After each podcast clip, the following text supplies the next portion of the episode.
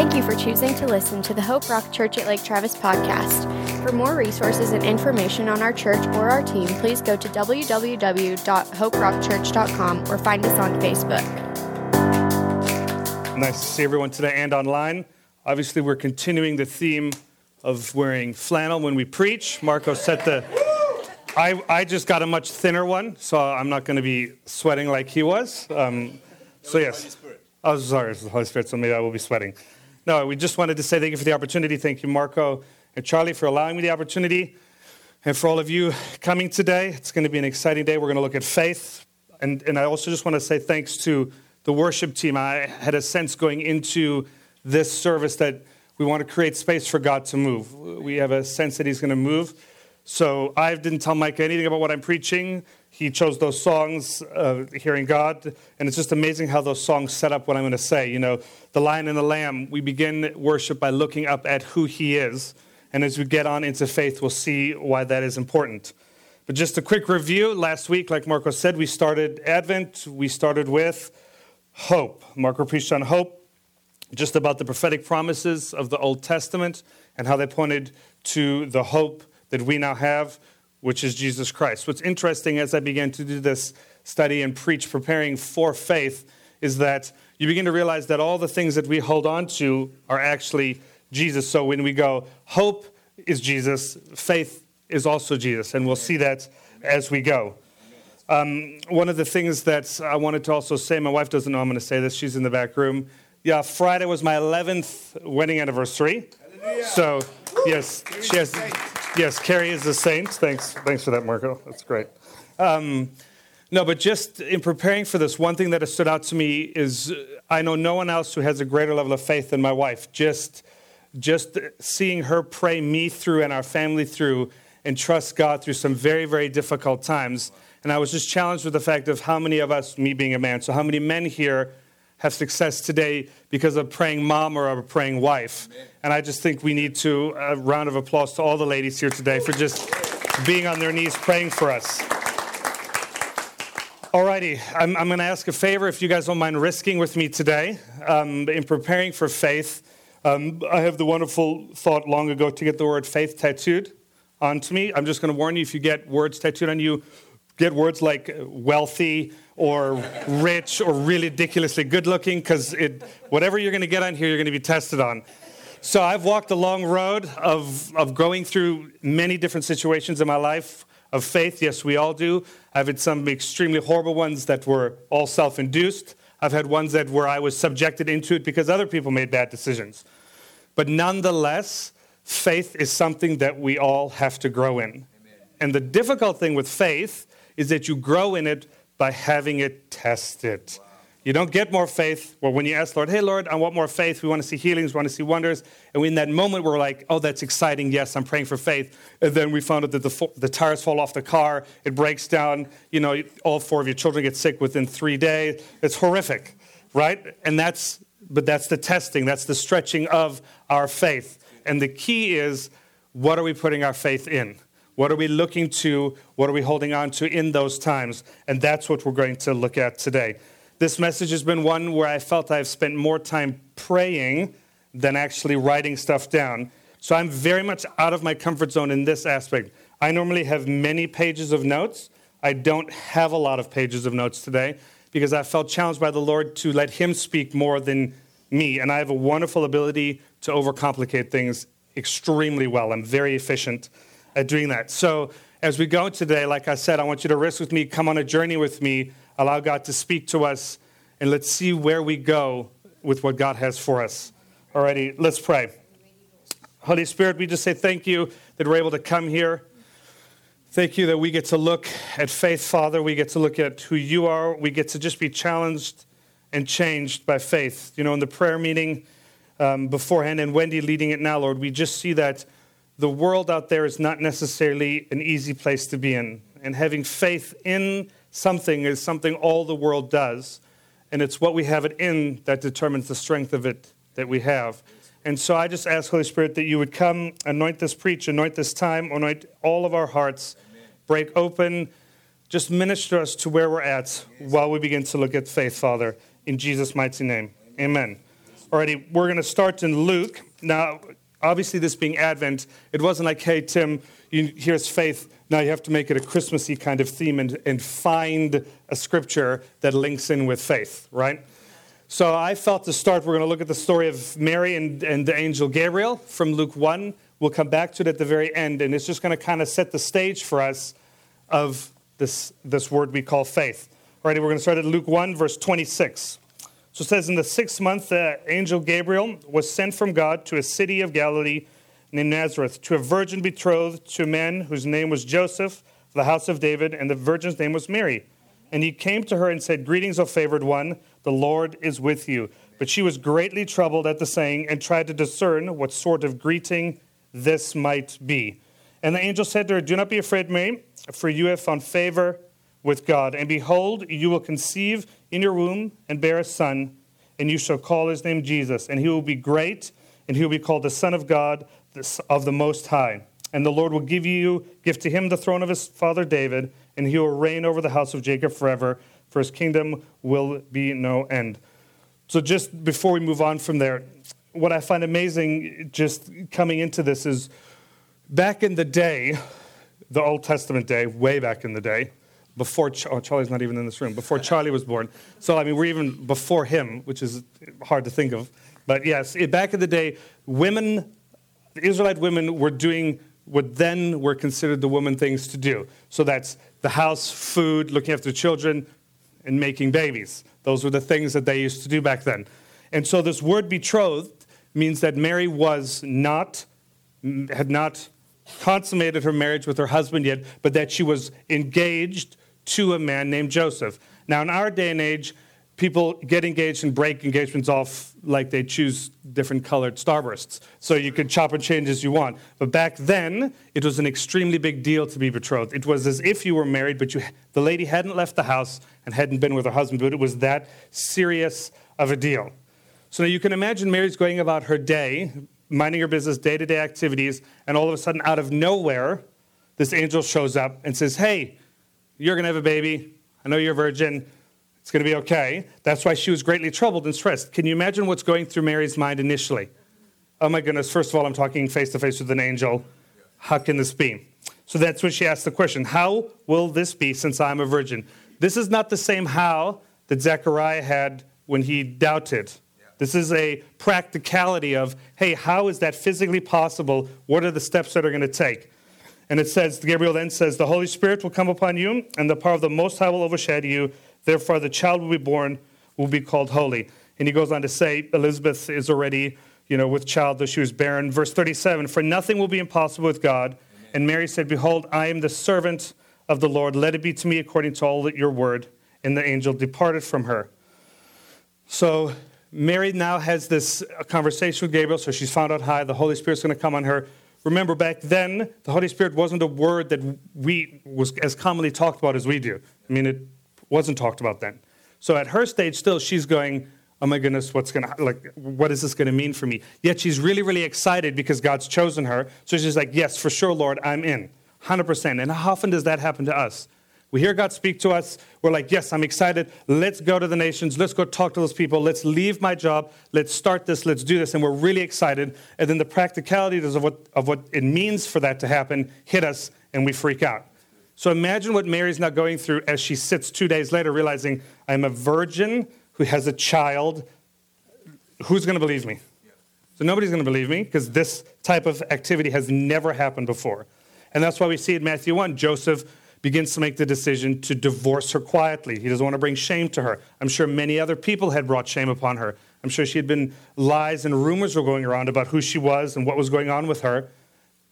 But Joseph decided not to after having an encounter with an angel. He said, No, I'm going to follow what the Lord has said. I'm going to take her. I'm going to marry her. And we later see that she does actually have Jesus.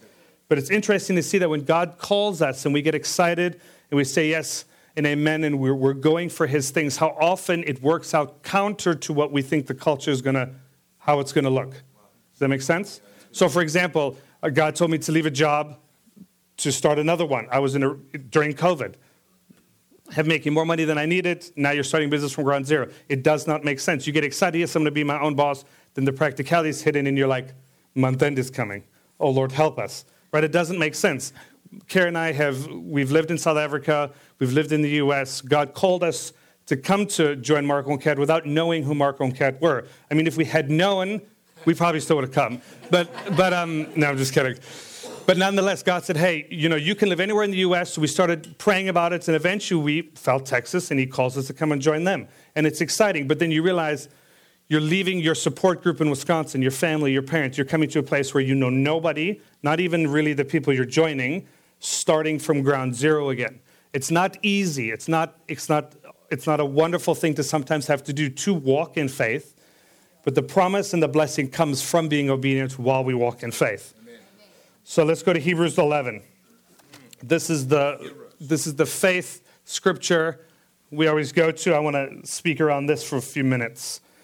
Faith. Now, faith is the assurance of things hoped for, the conviction of things not seen. For by it the people of the old received their commendation. By faith we understand that the universe was created by the word of God, so that what is seen was not made out of things that are visible. So the question that goes as we look at faith is what is faith? So we see that it is the assurance of things hoped for, the conviction of things not seen. And in doing this study, what was very interesting to find out is that the word assurance leans to that of a foundation. Right? That's it's it's so sure it's it's the ground level. And how true is that of what our faith is? And what did we find the number one area that Satan generally attacks? He's not attacking the top of the house. He's attacking the foundation of the house. Because if you can throw the foundation off kilter, the whole house will fall by itself. So it's, it's the faith is the assurance, it's the foundation, it's the, it's the strength that we build everything else on. Conviction is a knowing, it's a proof, it's something that's been tested.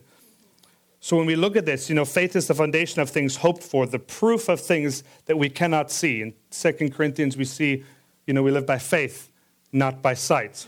Yeah, In verse 6 here it goes, and without faith, it is impossible to please him. For whoever will draw near to God must believe that he exists and that he rewards those who seek him. So, the key point of faith, and we'll see this as we go a bit further, is that it's not necessarily always seen. Well, it's never seen physically. It might be seen as we begin to walk it out, but it's the assurance, it's the knowing, it's the foundation, it's the solid belief that what you are doing is what God has called you to do. Amen. And you walk out that way. However, one thing I found interesting that we as Christians have made more difficult for ourselves is that we throw the word faith around linked to everything. Like, going to say, I faith that this engine of my car is not going to die, and then the next minute it dies. So the world has seen the word faith connected to things that are not actually what we should have our faith in, right? So I've begun to realize that uh, the faith and the strength that we have when it comes to faith is what you have it in. And even, yes, I can have faith that my children are going to grow up wonderful and I can pray, but they're still human, they're still sinful, and they still may not grow up the exact way I want them to. So there's only one individual that we can actually have faith in that will never fail us, and that's Jesus. So, following Hebrews 11, we get a whole testimony and a list of different individuals' names of how they have walked a road of following what God has said, doing what He has asked, and they're commended in Hebrews 11. Then we hit Hebrews 12, and it says, Since we're surrounded by this great cloud of witnesses, all these people who've gone before us, let us also lay aside every weight and sin which clings so closely. Let us run with endurance the race that is set before us, looking to Jesus, the founder and the perfecter of our faith. Faith gets its strength not by what we have it in, by who we have it in. And faith is defined by the who, which is Jesus. So the strength of our faith can be linked to the relationship that we have in Jesus. So that's the main reason why I wanted to just get quickly into worship and then have a time afterwards. Is I believe worship is a great way to have our focus lifted high and look at Jesus, and we find from that place our strength, our faith is strengthened. Amen. Faith is not an emotion or a feeling, though it can create those things. We don't have faith in our emotions because they're all over the place. Faith is looking to Jesus, the founder and the perfecter of faith. Founder means chief leader, prince, the one who takes the lead in anything, and thus gives us the example. So Jesus is the exact example we have when it comes to the faith that we walk out. Later on in Hebrews 12, it says, who, endu- who for the joy that was set before him endured the cross, despising the shame, and seated at the right hand of the throne of God. So Jesus walked through some really, really difficult times in faith, knowing what his Father had called him to do. Amen. The strength of our faith rests on the understanding of Jesus in two aspects of who he is. Okay, so that's what we've been talking about. So faith is yes, I have faith in Jesus. I know who he is. I know what he's saying, but also in who he's who we are in him because I find that that's also an area where we begin to waver. We'll get into that in a minute. The theologian Michael Eaton says faith relates to God's word and God's character. It is believing God in such a way that we have a deep and gripping assurance that what God says will happen will happen. Faith is the opposite of sight. The very heart of faith is certainly that God is telling us the truth. I know there are several South Africans in here, which is which is fantastic and wonderful. Um, yes, amen. Growing up or, or, being in Africa for a while, the level of faith that, that a lot of African people live in far supersedes my understanding of what faith is on a day to day level. And you begin to ask your question well, why is that? Why are they able to? And I've heard testimonies and I've seen. Seen arms grow, blind people seen dead raised from the dead, people have walked on water, and this is common. So for us, it's like superhero stories we're like, oh my goodness, they're legends. For them, that's the standard. There's a, an account of a gentleman who was going to a training time and he had to cross a river in Africa, and it had just so happened the night before that it had flooded. But he held on to the fact that God told him he had to go, so he went and he walked on the water to that meeting. But they know no other way to live. They know no other way. But hey, if God said it, this is how it has to happen. So, what happens to us here? Why are we, and we, we do have that, but what distracts us? What takes us away? It's all the creature comforts that we have. Now, that doesn't mean that we have to sell everything and burn everything and go live destitute or mimic those situations. No, we can have that same activity of God moving here today, now, but it requires a more desperate view and hunger and holding on to of who Jesus Christ is. Okay, so we're going to go to one of my favorite stories in the Bible, Second Chronicles 20. This is good old Jehoshaphat. This story is a very big, um, I've held on to it a lot this year. Uh, it's my most underlined part of my Bible. It's even hard to read some of the words. But uh, this story has spoken immense amount, immense amounts to my, myself, my family, and just the road of how we've walked through it. It's a great story to look at a response to situations that arise and how we have faith and how we can walk this out. So we're going to spend some time here, and this is what I want to look at. So, just before we start chapter 20, in chapter 19, Jehoshaphat's kind of bringing the people back. God's working, people are honoring God. There's just a wonderful move of what God is doing. And then in verse 1 and 2 of, of chapter 20, we see these three different nations set up and they come to attack. Isn't it interesting that that's often what happens in our lives? as we begin to push in, as we begin to set time aside, as we begin to claim and say, hey, I'm going to have my devotion, I'm going to have my quiet time, or we begin to follow God, it's normally in that place that we begin to get attacked. This has been an extremely rough week for me. Sleep has been but a dream, and, and many other things happening because of just the, the anticipation and the preparation going into this preach. The devil doesn't want us to have success specifically in the area of faith. Because remember, if he can disrupt that view of who Jesus is, just like in the garden that we heard, is that really what he said? Well, he may not see the instant result, but long term, if we hold on to that, it will will fall aside. The house will fall. So this is the place that we come into Second Chronicles 20. It's just a place of, hey, God, people are turning back to God, um, exercising their faith. People are having a good time with the Lord. And now we get into 20. So we'll start at verse 2. So the men came and told Jehoshaphat, a great multitude is coming against you. Later on, it's referred to as a horde.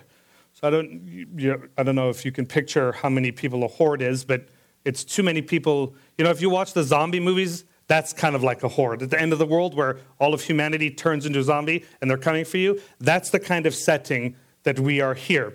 So they go and they tell him, and says, Then Jehoshaphat was afraid. So, one of the things I wanted to encourage us with is often when God asks us to step out or move or we extend our faith, it is okay to be afraid. It doesn't mean you've lost it. It doesn't mean we've lost it. It doesn't mean that God's not going to move. But it's what we do next that vitally matters. It's where we turn next that decides the success of the outcome. And so Jehoshaphat sets his face to seek the Lord. So he proclaims the fast, and all Judea gets together. Carrie was working through a book with the ladies' Bible study, and this thing seek, you know, they seek they set their face, they, they turned to look to God. Is in the book it says the reason for his resolve was a higher trust in God than his military might, riches, and political alliances. So Jehoshaphat knew that in that situation of being afraid, he could have sent out his armies, made a plan, evacuated the city, but he knew that God was still greater than the situation that was coming at him. And so he set his face to seek the Lord. And like I said, that's where worship turns our eyes onto Jesus and faith grows. And that's what begins to happen. So they seek, they're praying, you know, in verse uh, 5 and 6 and onwards, they're praying. Verse 6, O Lord, our Father, you are God. You are not a God. Are you not God in heaven? You rule over all the kings of the nations. In your hand are power and might, so that none is able to withstand you. I just think as we exercise our faith, as we move through life's difficult situations, a, a great way to have a great um, practical way to do it is yes, we first seek the Lord's face, but then declare the goodness of who God is. And that's how we begin to see our faith grow that there is power and might in the Lord, and no one is able to withstand you. So Jehoshaphat is now beginning to declare the truth about who God is over the situation that he has found himself in. Verse 9 If disaster comes upon us, the sword, the judgment, or pestilence, or famine, we will stand before the house and before you, for your name is in this house. And we cry out to you for our affliction, and you will hear us, and you will save. So let's just make that personal. So, as Christians, we have Christ in us. So, yes, there will be tough times that'll come, whether you do it yourself or whether you find yourself in a situation that is tough, that is that, and it may end up that your life is taken. That might be a result of the situation or the road God has called you to. But the thing that we have to hold on to is that it is He who has called us. Amen. He will not leave us, He will not forsake us. Even if it ends, God forbid, in death, well, we're in a much better place immediately than where we are now. There is hope in this message. It just, I, you know, this is Advent, I, and everyone's like, "Oh my goodness, we're all going to die." No, don't worry. It's it's it's going to get good. So we turn to verse 12, and uh, they, he goes on to say, oh, Lord, oh, our Lord, will you not execute judgment on them? For we are powerless against this great horde that is coming against us, and we do not know what to do. But, so again, we can be in those situations and find ourselves going, oh my goodness, I have no idea what's going on. I don't know what to do. I, I don't understand. And again, it's in that situation that where we look next matters. And Jehoshaphat was, our eyes are on you. He is the founder, he's the perfecter. That's how we run the race of endurance, is by a turning to Jesus and a looking at him. And then verse 13 to 17 is just a time where God pours out prophetically. He speaks to an individual. I'm going to just read what he says to the individual and just allow, allow the Lord to speak to us in this moment, to speak to you in the situations you found yourself. So it says, Thus says the Lord, do not be afraid, do not be dismayed at this great horde, for the battle is not yours but God's right? So God has now declared that, hey, whatever's going to happen, I've got it. Okay, don't worry, don't freak out. Now, that's much easier said than done. I, I get that. We all go through those times where, you know, it's easy to say, yes, I've got faith, but when you're in a really tough situation, nine times out of 10, I'm quietly freaking out. I'm a big meme sender, as most of you who talk to me know. Stop it. Most of you who talk to me know. And there's one that I absolutely love. It's Robert Downey Jr., and his eyes get really wide, and his arms are crossed, and at the bottom it just says internal screaming. And I often send it to Care, like when there's a situation with the children where you're just sitting and watching your house implode on you and you're just screaming inside but smiling on the outside. So, yes, it's okay to be dismayed. It's okay sometimes to be discouraged. We understand that, and it's okay to be afraid. But again, it's the actions and the steps that we take from that place that define the, the, the success that we have. Amen. So, verse 16 Tomorrow go down against them. Behold, they will come up by the ascent of Ziz. You will find them at the end of the valley. So often, I think we, when living in faith, expect God to erase the situation we're facing. So this is not that case. So first of all, God says, "Hey, I'm going to be with you. Don't be scared." Da, da, da, da. Can you imagine? Sweet, it's all sorted. But tomorrow you need to go out and face them. Say what? So now, so there is an expectation that Jehoshaphat and his army and his people are going to go out and face this great horde that's coming at them but yet God is going to work. And in our lives, it's the same thing. Yes, God wants to work. Yes, God wants to move, but it often means we have to face the situation that we are going to be going through, but it's how we face it. It's knowing that the battle isn't ours, that the victory's already been won, that God's got our back, that He's gone before us, behind us, He's all around us, and we are in Him, and we're going through the situation with Him. We, we see in verse 17, you will not need to fight. Okay, so already he's told them, hey, I've got the battle, but you're going to go out and face them. But you not need to fight this battle. Stand firm, hold your position, and see the salvation of the Lord on your behalf. O Judea, O Jerusalem, do not be afraid and do not be dismayed. Tomorrow go out against them, and the Lord will be with you. So that's like I just said. You, it, it's, we have to go out. We have to face the situations that we're in. And sometimes in the physical reality, there are practical things we have to do in order to navigate that situation we're going through. But we need to realize and understand that the battle is not ours. It's already happened. We're, we're fighting from a place of, hey, this is victory. And now that's extremely counterintuitive in this day and age. The world is like, no, no, the world's imploding, and you're saying everything's going to be fine. Because God often speaks from looking at the very, very end. We don't know that it's going to be okay, but He's like, it's going to be fine. And how often that once you've walked through it and you look back, you go, I would have stressed out so much less knowing that this is how it would have ended if I'd only known that three weeks ago.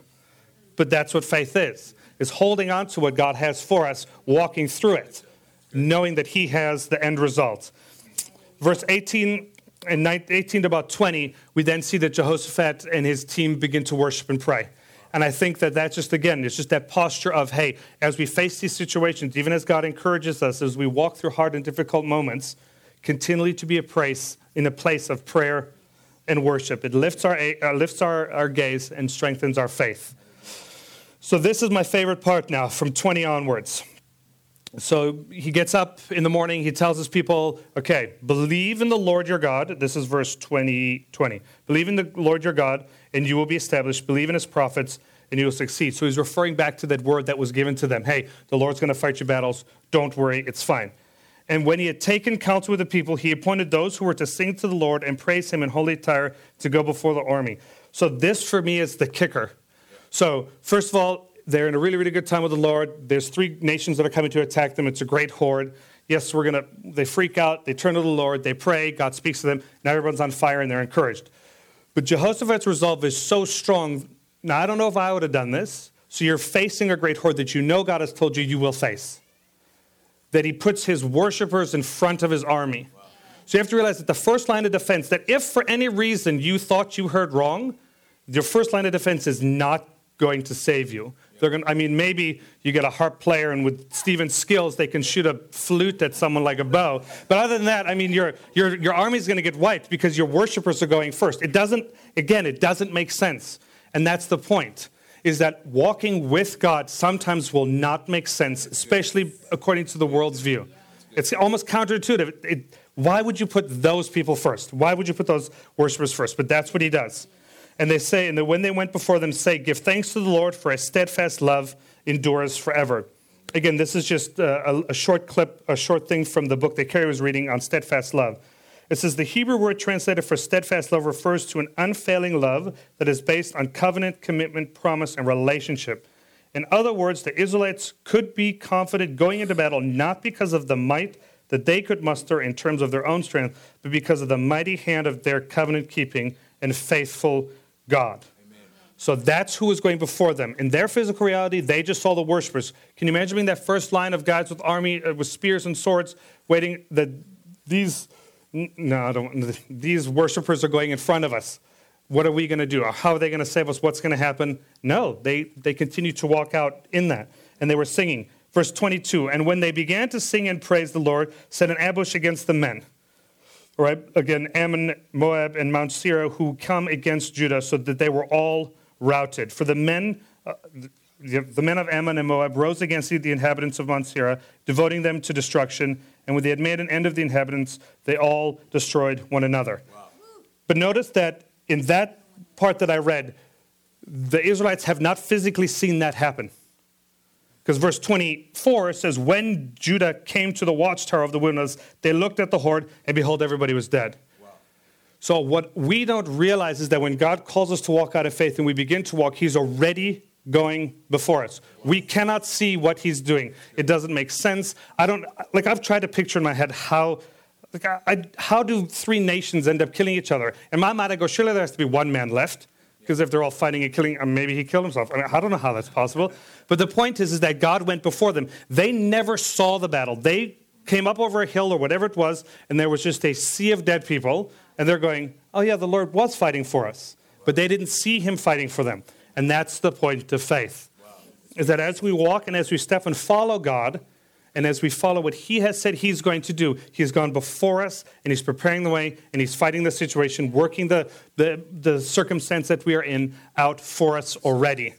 And then we walk into the blessing of what that is. And later on, you see that the blessing is more plunder that they could ever have. So, faithfully following God will produce blessings. It might not physically be money or reward or riches or something like that, but faithfully following God always produces a reward of some kind, whether it's for now, but it's definitely for an eternal reward. Okay. There were two major areas that I just felt um, for this service that God wanted to minister us. And we've hung out quite a while at the first one, and that's understanding who God is. That when we walk in our faith, the strength of our faith rests heavily on understanding who He is. But the second point is also understanding and having faith in who we are in Him. You have to realize that if God asks you to do something, He has faith in you that you can do it. Yes, you can't do it on your own, you have to do it with Him. But if He's called you to do it, He knows you can do it. But that's, but that's our area where we get attacked. So if God says, Hey, I've called you to do X, and we go and do that, all of a sudden you doubt, we faint, we fall to the side because we doubt we have the ability with God to be able to do it.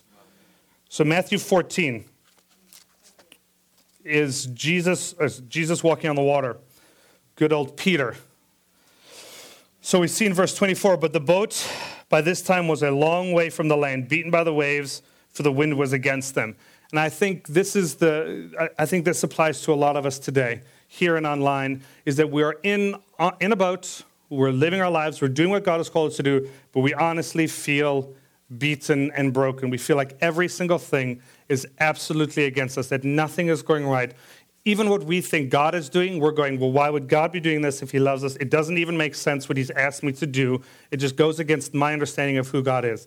It's not easy following God. He never said it would be easy, but it's unbelievably rewarding. And in the fourth watch of the night, they came to them, he came to them, Jesus walking on the sea. But when the disciples saw him walking, they were terrified. They thought he was a ghost. Jesus spoke to them, saying, Take heart, it is I, do not be afraid. And prophetically, for this message, for this time, that's, that's, that's a message I'd felt to say over us is that the situations a lot of us find ourselves in that we, we do not need to be afraid. Jesus is walking with us through it. You know the footprints on the sand story where you look back and you only see one set of footprints, and the guy was like, Why was there only one set? Well, that was because Jesus was carrying you. Jesus answered, Because I was carrying you. So there's just Jesus' footprints. He's with us, carrying us through the situations. Take heart, do not be afraid. So we get wonderful Peter who says, Lord, if it's you, if it's you, command me to come to you on the water. So Jesus says, Come. Peter gets out of the boat and begins walking on the water. I think Peter gets a little bit of a bad rap for this story because I think the fact that he decided to get out and do something that no other human has ever done up to this point in all of history is pretty amazing, other than Jesus. So he gets out on the word that God had spoken to him. God had said, Come. So Peter gets out. My Lord has called me. In faith, I'm going to walk out and do exactly what he has said. And he gets on and he starts walking on the water. And then we know that he begins to look at the wind and the waves and he begins to doubt. But now he's not doubting Jesus because Jesus is still walking on the water. So he begins to doubt his ability to do what God has called him to do. And he begins to sink. Right? Because Jesus, is, Jesus isn't sinking, he's still standing there. But the wonderful thing is, is that, and I love this, is that immediately Jesus reached out. So Peter must have started sinking within feet of in front of Jesus. Because Jesus immediately reached out and picked him and pulled him out of the place that he found himself in. And I think we need to take courage of that, is that as we walk this road that God has called us to, as we look at this thing of faith, as we understand that there are times and situations that we're going to go through things, God is there. We may stumble, we may fall, but God is immediately there, able to pick us up and we continue on walking with Him. The devil wants to get us to doubt who God is and who we are in Him. If God has called you to do something, walk the Christian walk, whatever it is, as simple and as tiny as it is, raise four children, right? My wife, I help my wife raise four children. My wife raises four children. Just going to clarify that quickly. No, we both raised four children, but that's a calling. God has said, hey, I want you to have four kids. So it's the simple things. It's not just the monumental, I'm going to leave this country and go start a church in Indonesia. Those are also we need to hear. We absolutely need to hear God in those situations as well. But it's the little tiny every day to day tasks that if God has said for you to do it, go talk to the lady in the HEBQ. Oh, but I can, uh, how do I do that? I'm, uh, what happens if she, it doesn't matter what the, what's going to happen. God has said do it. Go and do it. All right, in closing, if the worship guys want to come back up, I said we would circle back quickly to Mary. You know, if, as we look at all this, faith is the assurance and the conviction of who God is and who we are in Him. And like I mentioned before, you know, Mary is living her day to day life, doing what women back then do, not stressed, just betrothed to her, stud, can't wait to be with him. Everything's going to be hunky dory, uh, living her life. And God interrupts that moment. Heaven comes to earth and changes the course of her life and all of human history. And the interesting thing to think about is what happens if Mary had said no? Do you think God asked Mary because he knew she would say no? I, I don't know. But the point is that her obedience, her ability to say, hey, Lord, whatever you want to do, I'm willing to do. If this is what you have for me, then I'm going to do it. Regardless of what the situation is, regardless of the shame I may feel or the things that may come, I'm going to do it. Her faith rested on the fact, and I know I've said this over and over, the faith rests on the fact of who God was and who she was in his plan. And I think in this season, as we go through trials, as we go through situations, even in this Advent Christmas time, let's not lose sight of what it's about, right? It's all about Jesus. And we say that over and over and over, but it's truly all about Jesus. The greater revelation of Jesus that we have, the stronger our faith will naturally become. You try to focus on growing your faith naturally, you're going to be doing works and it's going to become very difficult. Focus on Christ, allow Him to lead and guide you, and you will see your faith grow naturally. Thank you for listening to the Hope Rock Church at Lake Travis podcast. We are a church that is passionate about knowing Christ and making him known in our city, the nation, and the ends of the earth. For more information on who we are, please go to www.hoperockchurch.com or find us on Facebook.